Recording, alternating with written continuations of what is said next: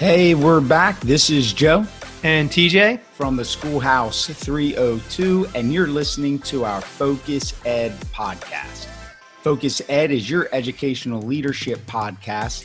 In every episode, it's our mission to focus on one aspect of teaching and leading in school so that you can make progress in your district, school, or classroom with even more knowledge, better understanding, and a clear direction on what to do next for your students and staff. In each show, we ask an expert guest to join us and we dissect their work and tons of other information about leading better and growing faster in schools.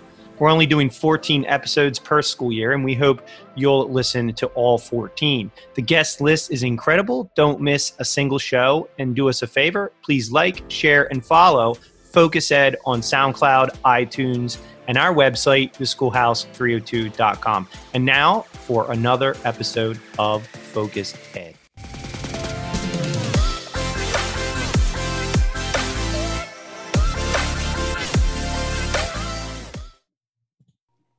Each episode of Focus Ed, we invite expert guests to join us. And this episode, we have Dr. Stephanie Arzonetti Hite with a focus on leading collective efficacy in schools.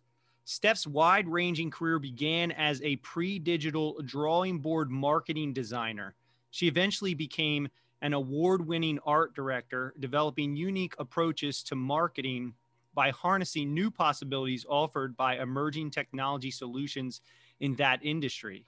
After a decade, Steph switched careers, earning both a master's and a doctorate in educational leadership from the University of Pennsylvania. Over the years, she has taught students ranging from the ages of five to 75. She became a school administrator and she headed up an international school in the UK. In 2009, Steph moved into the learning and development field and began to design and facilitate professional learning experiences for a range of organizations. She now works worldwide on process design and change initiatives with a particular focus on building collective efficacy, which we're going to be talking about today. Steph's customized support enables groups to collaborate and build team capacity to address both small and large scale improvement needs.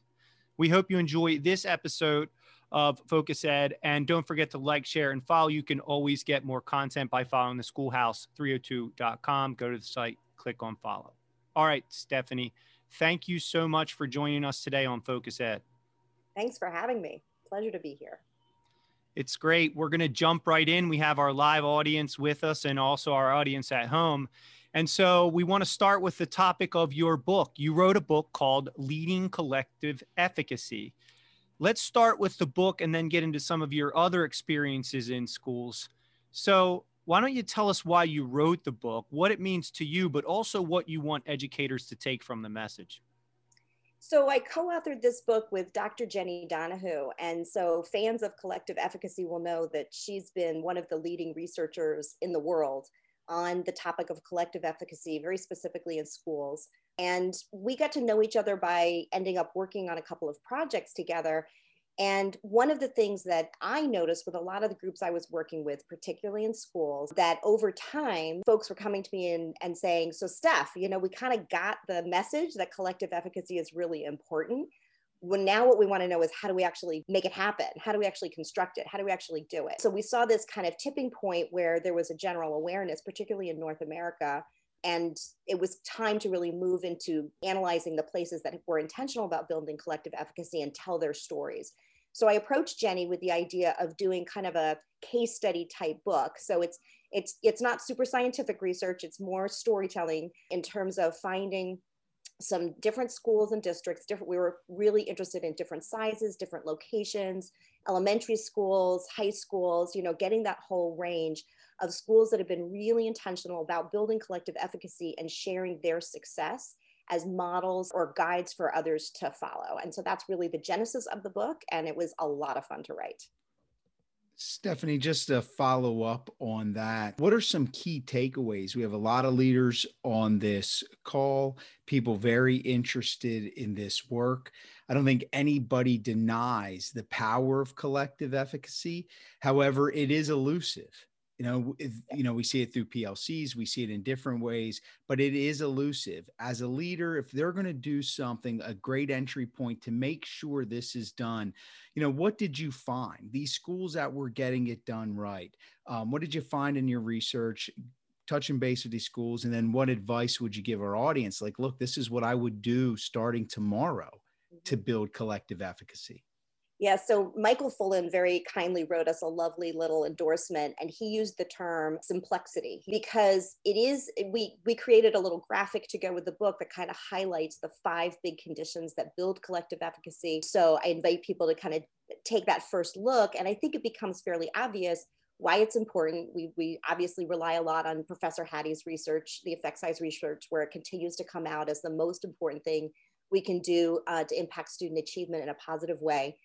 And then we've got these five conditions, and it seems really simple on the surface. You know, you build teacher cohesive knowledge, you empower the teachers, you get some goal consensus going, you embed some reflective, reflective practices, and then surround all of that with really supportive leadership. And so, on the face of it, that sounds very simple, right? So, that was the simple part of simplexity.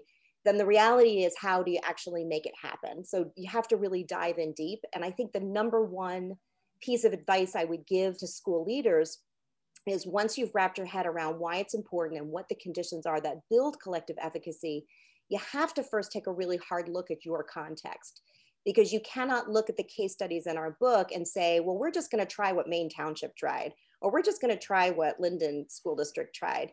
You can't just pick up their efforts and wholesale plunk them into your environment and expect them to be successful. Context is absolutely the most essential ingredient is what's really happening locally that we want to work on, that we want to focus on. And when I start working with any educational institution, whether it's a small school or a large district, the very first question I, I ask is, you know, now that we understand what collective efficacy is, let's look at these different conditions and think about what's actually happening in your school, in your district, because you're probably already doing some of this work, right? So often we find that it's very piecemeal. It's, you know, you got a, a nice little effort going on in one school, but the rest of the district doesn't know about it. Or you've got a team of teachers that are working really well building collective efficacy, but it's not kind of permeating out to the rest of the school. And so it's kind of digging in and finding those examples within the context that we can grow, and then thinking about the conditions that maybe we haven't attended to. So, one of my favorite examples is empowered teachers so there's lots of really good research that when teachers have a voice at the decision making table in schools good things end up happening for students. There's a really nice tight correlation. The research really supports that. And so that's one of my favorite questions to ask schools. What is the role of teachers and teacher leadership in your school or your district? That's a fabulous place to start. Start by asking that question and really digging in and finding out. And once you learn a little bit more about a school and you ask that question what then becomes your entry point for coaching the principal or coaching groups of teachers? I mean where do you start when you say all right i've got a little bit of data. I know about kind of the context. We're to we're to jump right in so this is where i my my style of work with schools is not always the the most it's not for everybody. Let's just put it that way because i do not provide a recipe book or a roadmap or you know kind of a step by step handbook because it goes all the way back to when I did my doctoral research. You know, those are appealing. We feel like we're really doing something when we follow a recipe. Often those don't really result in in the changes that we're looking for. So I really believe strongly in participatory processes. Um, and so when I come into a district, the first thing I do is talk about my style and how they're going to be doing all of the work. I'm there to coach and facilitate and get them to that endpoint that they're looking for. But they're going to be the ones digging in and doing all the hard work. I am not a consultant who comes in and just tells you what to do. So that's kind of the first part to think about. And then if you, you know, if you consider this, what I mentioned before about context being so critical, that really goes hand in hand. We have to respect the local context. So when we learn about what the story really is, what's actually really happening here in our school or in our district or in our state. I mean, this is scalable, at, you know, through lots of different levels. Then the question becomes, well, what do we want to do about it, right? So we as a school team, we as a district, we have to have that investment in it. So it's not for Steph to come in and say, here's what you should try. I mean, I certainly have good stories I can tell that you can learn from. I've got advice I can offer. In the end, the decisions have to be made locally. And so I do help facilitate that. I have lots of different structures I use to engage people in really deep conversations, to create their own data, gather their own data, and then act on that in a meaningful way. The kind of approaches I feature in the book is one called opening classroom doors, which I've worked, I've used in a number of different dif- districts. And it's a kind of a riff off of mashing up instructional rounds and walkthroughs. And, you know, I go into great detail about how to do that in the book. But one of the important things to realize is while I've done this in lots of different districts, it looks different in each location, right? We've got a little bit of a spin, you know, who, where people go, who gets involved, how we, you know, get the work started really depends on what what the current story is in the local district. So it's one of those kind of delicate balancing acts, right? There's some past practices we can look to to follow, but we don't want to rely on them too heavily because every context is so unique. Stephanie, and I appreciate that being tailored to the individual schools. I, I think everybody would agree that every school system, every school is unique. If this is going to be, you know, em- empowering the staff and using their talents, which it's all about, right? What have you seen though as some of the immediate hurdles and you know either from the the collaboration whether it is taking advantage of some of the opportunities to get in classrooms you know but what if some of the hurdles? Because what i have found too is sometimes you know our greatest strengths also then become our weakness when it comes to collective group effort in schools for some reason. Like the, the dynamo teacher isn't always necessarily the most collaborative and so, how do we have, you know, what are some of those hurdles that you have to get past in order to make this like a, really a, a recipe for success? It always you know comes down to this idea what you made me think of was the principal who says oh i wish i could just clone this teacher. And what you might have is then a couple of individual superstars who never talk to each other right? And so that can be really disastrous. So to kind of build on that idea first off, we have to actually understand what we mean by collective efficacy. And so, collective efficacy is a perception that together we have the power to overcome obstacles that face our students. So, one of the favorite pieces of data I like to share from Professor Hattie's work is the effect size, right? So, we know effect size tells us the potential for something to impact, you know, a student's achievement. And of course, we know that things like socioeconomic status and parental involvement, they have a pretty high impact. However, collective efficacy is more than double that. So if you think about those things that are out of our control, collective efficacy is something we can control. That being said, collective efficacy is based on belief. So the very first thing we have to start kind of working on is what do we actually believe in our schools? So it's not just to say it, it's not enough to just say, hey, let's do some team building activities. We feel really good about working together. It's really about getting at those fundamental understandings of what is actually going on in our school or our district, right? What is the learning experience for our students truly? Not what the adults say it should be or we're trying to do, but what is the actual experience? Really getting a sense of that, which is why I, I talk about this idea of opening classroom doors, where we get teachers into classrooms to watch students in action, because you start to then really understand what's actually happening for students. Then we have to have some really good conversations about unpacking that. Is this the experience that's going to provide the engagement that we want for our students? Is this what we actually want our students to experience? And if not, because there's always room, probably room for improvement, this is a tough business what do we collectively want to do about it? And so it's that idea of collective response that is such an important piece to build. And I think that's one of those hurdles that you're talking about is how do we actually do that together? So one of the conditions for um, building collective efficacy is, is this condition called goal consensus. And that's one of the toughest ones to address because I think when you say the words goal consensus, in everybody's head pops an image of what they think that means. And often, what people think it means is that we are unanimous, we have a vision, there's a school mission statement, we're all driving towards it. Well, we take a lot of pains in the book to talk about the fact that goal consensus is actually a process.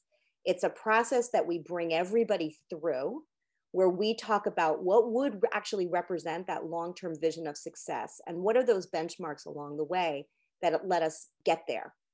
Now, doing that with a large group so that you've got everybody collectively working on it together is really tough, right? It's easy to go into a back room with three people and say, here's our here's our goal, here's our vision, plunk it down for everybody to work on.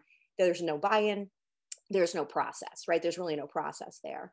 So that's one of the, I think, the biggest hurdles that I, you know, encounter when I'm working with schools.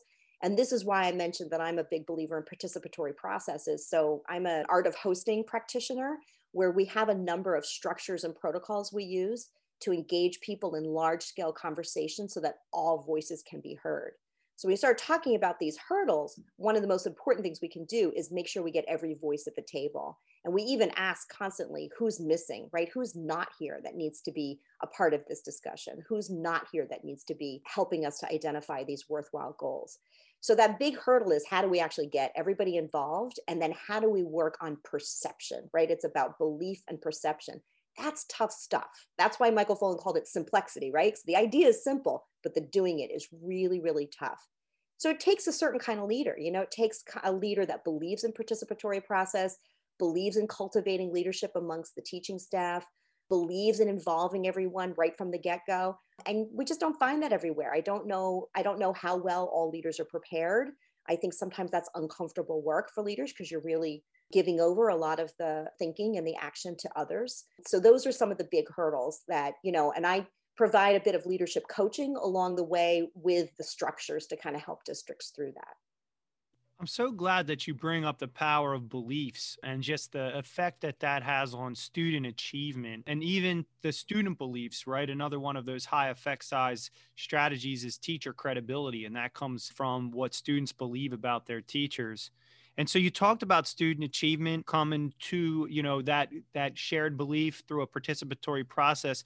I wonder if you could touch on equity as well because that's in the subtitle and so student achievement and equity. Yeah. What does the collective efficacy do for us in terms of equity in our schools? So I, I'm going to be in full disclosure. When Jenny and I first started working on this book, we were a little bit blind to the equity issue. And we did, you know, we're both, let's be honest, we're both white women and we weren't sure if this was even a place for us, like this was a space for us to start talking about it. But when we initially wrote a couple of our case study drafts for our editor, he came back to us and he said, "Have you noticed that you're you're you're not talking about it explicitly, but there's an issue of equity running through everything that you're describing?"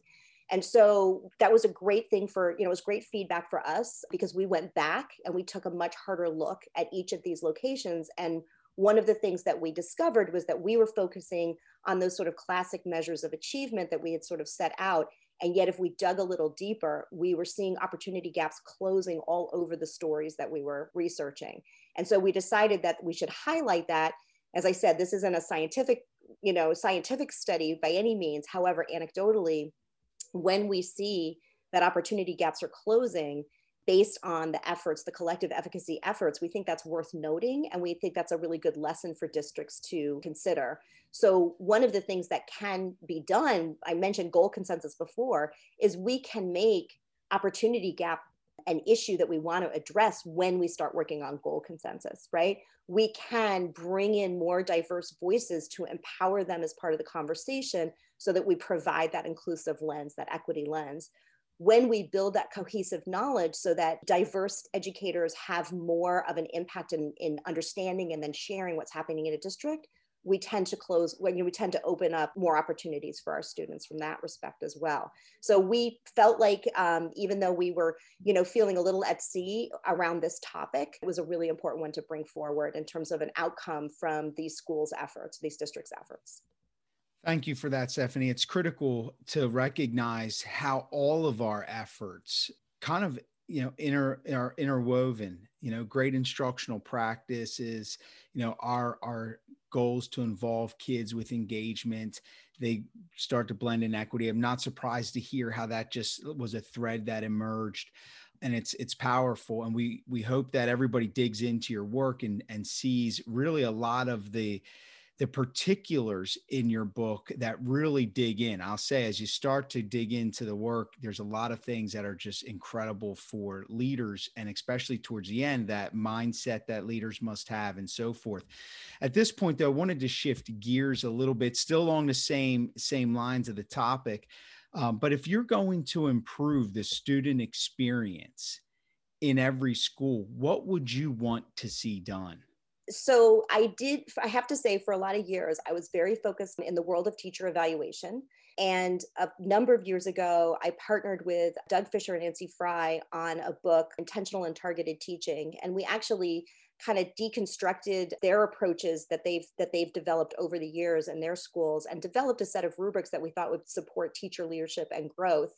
And one of the most important things that we concluded was that the highest level of teaching really needs to be about teachers who are helping to collaborate or collaborating, helping to, to build up their colleagues, right? As opposed to these sort of nuance, you know, I could just teach a lot better than somebody else. It's more about what can we do to to expand our collaboration and our collective power. And so that kind of led me into the collective efficacy world, all of that thinking.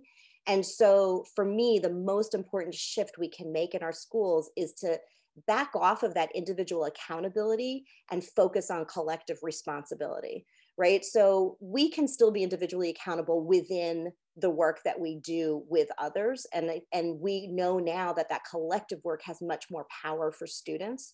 So i'd love to see that shift and of course if that shift were to occur i think the ripple effect would be incredible right? Because we would start to think more collaboratively around what we do for our students in terms of engaging them in meaningful instruction. We would support our colleagues when the things when things get tough, let's face it, things can't get much tougher than they've gotten this year and the collaboration stories are absolutely essential to helping people get through. So I think that that shift away from the individual to this is a team sport, not an individual sport, would make a world of difference for our kids. Yeah, thank you for that. Education is a team sport. Somebody better tweet that out before we're done with the show. I today. don't think I'm the first person to have said that. So don't, you know, don't attribute it to me. That's fine. You said it here on Focus Ed. So thank you for that. And so you've mentioned some names here and some some resources. We'd like to to dive a little bit deeper into that. Do you have a set of resources, f- favorite teaching, learning, or leadership um, resources that you like to give to leaders? Like when you're doing that type of coaching and something comes up, are there some books that you just generally hand out? So don't hand out because I'll tell you that I, my favorite book of all time is Peter Senge's Schools That Learn. So uh, for a leader, that should be on their desk, and it's about yay thick. It's a really big one, so that's why I don't carry it around too often. I always say that I'm a much I'm much more of a digital reader because I take so many notes. I always wanted to be digital, but that's one of the books I have both digitally and a hard copy. That's how important it is. And there's so many really good learning stories, you know, real schools with real learning stories, which is kind of what we tried to do. Jenny and I tried to do in our book. And then also some really good strategies. How can leaders actually accomplish some of these things? It's filled with mental models and tips and ideas. And it's one of those things you can pick up and put down and just use throughout the rest of your entire career. I also would say that anything by Michael Fullan and Andy Hargreaves, you know, they're gurus. Uh, they just keep the thinking moving forward. And also, they are the ones I have to say with their book, you know, about professional capital, right? Thinking about that that collective responsibility. They really they were there first, right? So, you know, and that's they they continue to keep refining their thinking around that work. So those are those are my absolute go-to leadership books for educators all powerhouses, everyone you mentioned. I, I, don't think you go wrong. Let me ask you, Seven, before I, I get into the next question, just to drill down a little deeper, do you have a, a formula or a rhythm that you use to read to make sure you are staying on the cutting edge of the research? You just spanned a ton of work, but also across a longer period of time as well. Mm-hmm. So there is no doubt some is tried and true. I still quote Madeline Hunter all the time. There's elements to Madeline Hunter that will survive the test of time. Mm-hmm. But you also just mentioned a couple that are are on the cutting edge. Is there a way that you're keeping, you know, in front of the research, reading ahead? Like, do you have a formula for that? Would you mind sharing your hack, if you will, to that? You yeah there i hate to say it it's not terribly scientific it's just it's being connected on twitter with all the right people right? Because mm-hmm. you know and it's again it's the power of collaboration. When i hear you know when i listen to a podcast when i read you know when i'm on twitter and someone recommends a book i immediately here's here's my hack hopefully there's a sample available on Kindle, right? So I mm-hmm. download a sample that gives me a quick little taste. I can see the table of contents. Is this going to be something that I can use? And then I buy the book if I, you know, if I feel like that needs to be a part of my library. So that's my kind of affordability hack for lack of a better way of putting it. But I really do rely on just that kind of web of staying in touch. I'm a big podcast listener, and I have to say, I listen outside, actually, a lot of podcasts outside of education. So I do go to a lot of resources that are not sort of official education books, and that kind of just keeps circling me back though so you know it's that it's that recommendation you know get a good circle get a good personal learning network circle that's going to keep recommending good stuff for you Awesome. Thank you very much for sharing that. All of that's incredible. TJ and I have a separate podcast as well from Focus Ed, which is hashtag one thing series. And where you talk about, you know, going outside the walls of education, we recently interviewed Stephen M.R. Covey, uh, the son of Stephen Covey, on the speed of trust. And he is the trust guru so when we're talking about trust, we go to him and, and so we agree with you. Sometimes you got to break down the walls of education and reach out to business, entertainment, sports, whatever to pull that into our world. As a follow-up uh, or as a as a question, I want to dig into this about you and where you see yourself 3 to 5 years and the greatest impact you'll make you've made a couple key points that I don't want to lose sight of. One, that, you know, heavily into the work of teacher evaluation early on, which I think a lot of everyone on this call who does that works appreciates that. You have to inspect what you expect. You know, it's a tried and true. Then you went from individual accountability to collective responsibility. Another key, key area that you feel to make you that um, biggest impact you know three to five years what's a, a great next step for you what do you have to accomplish during that time so I have to help districts understand just how powerful this is. It's super hard work and it's work really worth doing. And so by sharing the strategies from all, all the different places, you know, one of my favorite chapters in our book is Maine Township in Illinois that has one of the most unbelievable coaching academies you've ever seen. There's a set of three high schools and it's just incredibly powerful. Well, they they actually broke a whole lot of rules when they designed it and made a whole lot of mistakes. And we kind of share that because you know we learn by what we call the su- successful failures, right? You got to try it mm. out, see what's working, see what's not working, keep tweaking, keep moving on.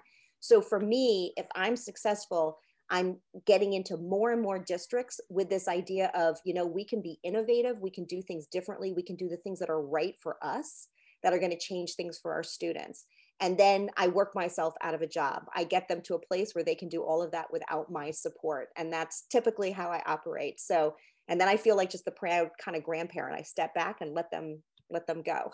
so that would be a sign of success for me that's a great sign of success for any of us when when the the people who we're coaching and working with uh, are the students and they can do it on their own. I think every teacher every great teacher feels that way when when the student is able to transfer that knowledge into action. Is there a title of a book that you wish someone would write? Whether that's you or somebody else is there a title out there that isn't it just is not on the shelves and you're like somebody's got to write a book about this. It's it's me. It's it's the idea for my next book. One of the things i rely on heavily with my groups to to really help them learn together as a team are mental models. I feel like mental models metaphors analogies are super super powerful and so a while ago i got super frustrated because i was i have to be honest with you i was really um, unscientific about i would go back to like which district did i talk about that with? Do i have a powerpoint somewhere? Go back to my notes and pull that out for another district. And i finally said you know what?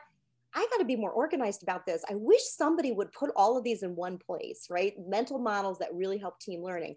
And then i decided i figured that's probably got to be my next book. So that's going to be it. Mental models for team learning. That's what i'm going to work on That's fantastic. Mental models for team learning. And how about team accountability too? And so they'll have to do a round two and have you on the show when that comes out and we'll talk about it. Sounds good.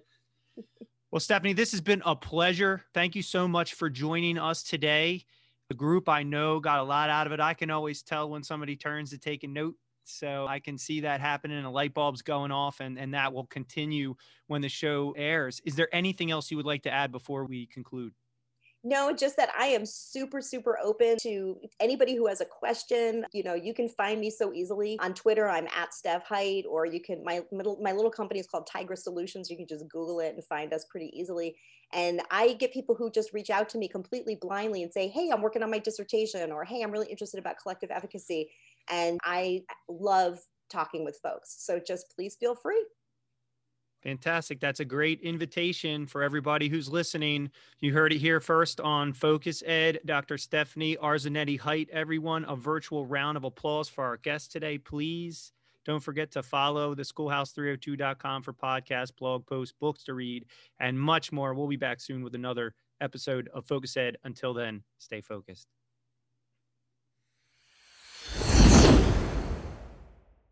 And now a word from our sponsors.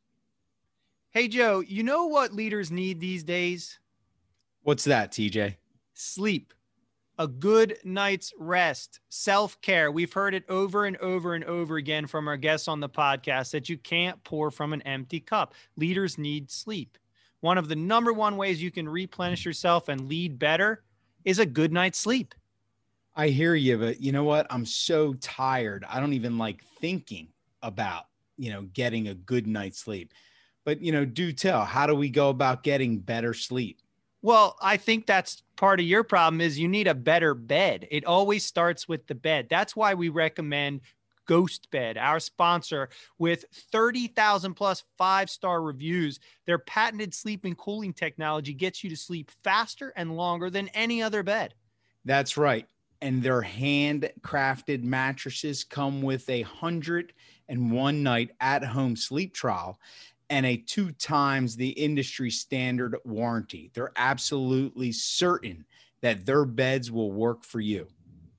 And with free shipping within 24 hours of your purchase, it's fantastic support from the company. And guess what? Just for being a listener at the Schoolhouse 302, you get 30% off with the use of our code SH302 at checkout you go to ghostbed.com. You get some sleep so that you can lead better and grow faster. You use SH3 out 302 at checkout. Absolutely. And last thing, even if you don't need a bed, you're thinking, wow, I would love to try out Ghost Bed, but I just bought a bed. Refer someone else for a bed at ghostbed.com. You'll get a hundred bucks for helping someone else get a good night's rest. Wow, that's 30% off with SH302 code at ghostbed.com. A hundred bucks for your referral if you get somebody else a good night's sleep. Better sleep for you, better leadership. Ghostbed.com. You can't beat it. Ghostbed.com.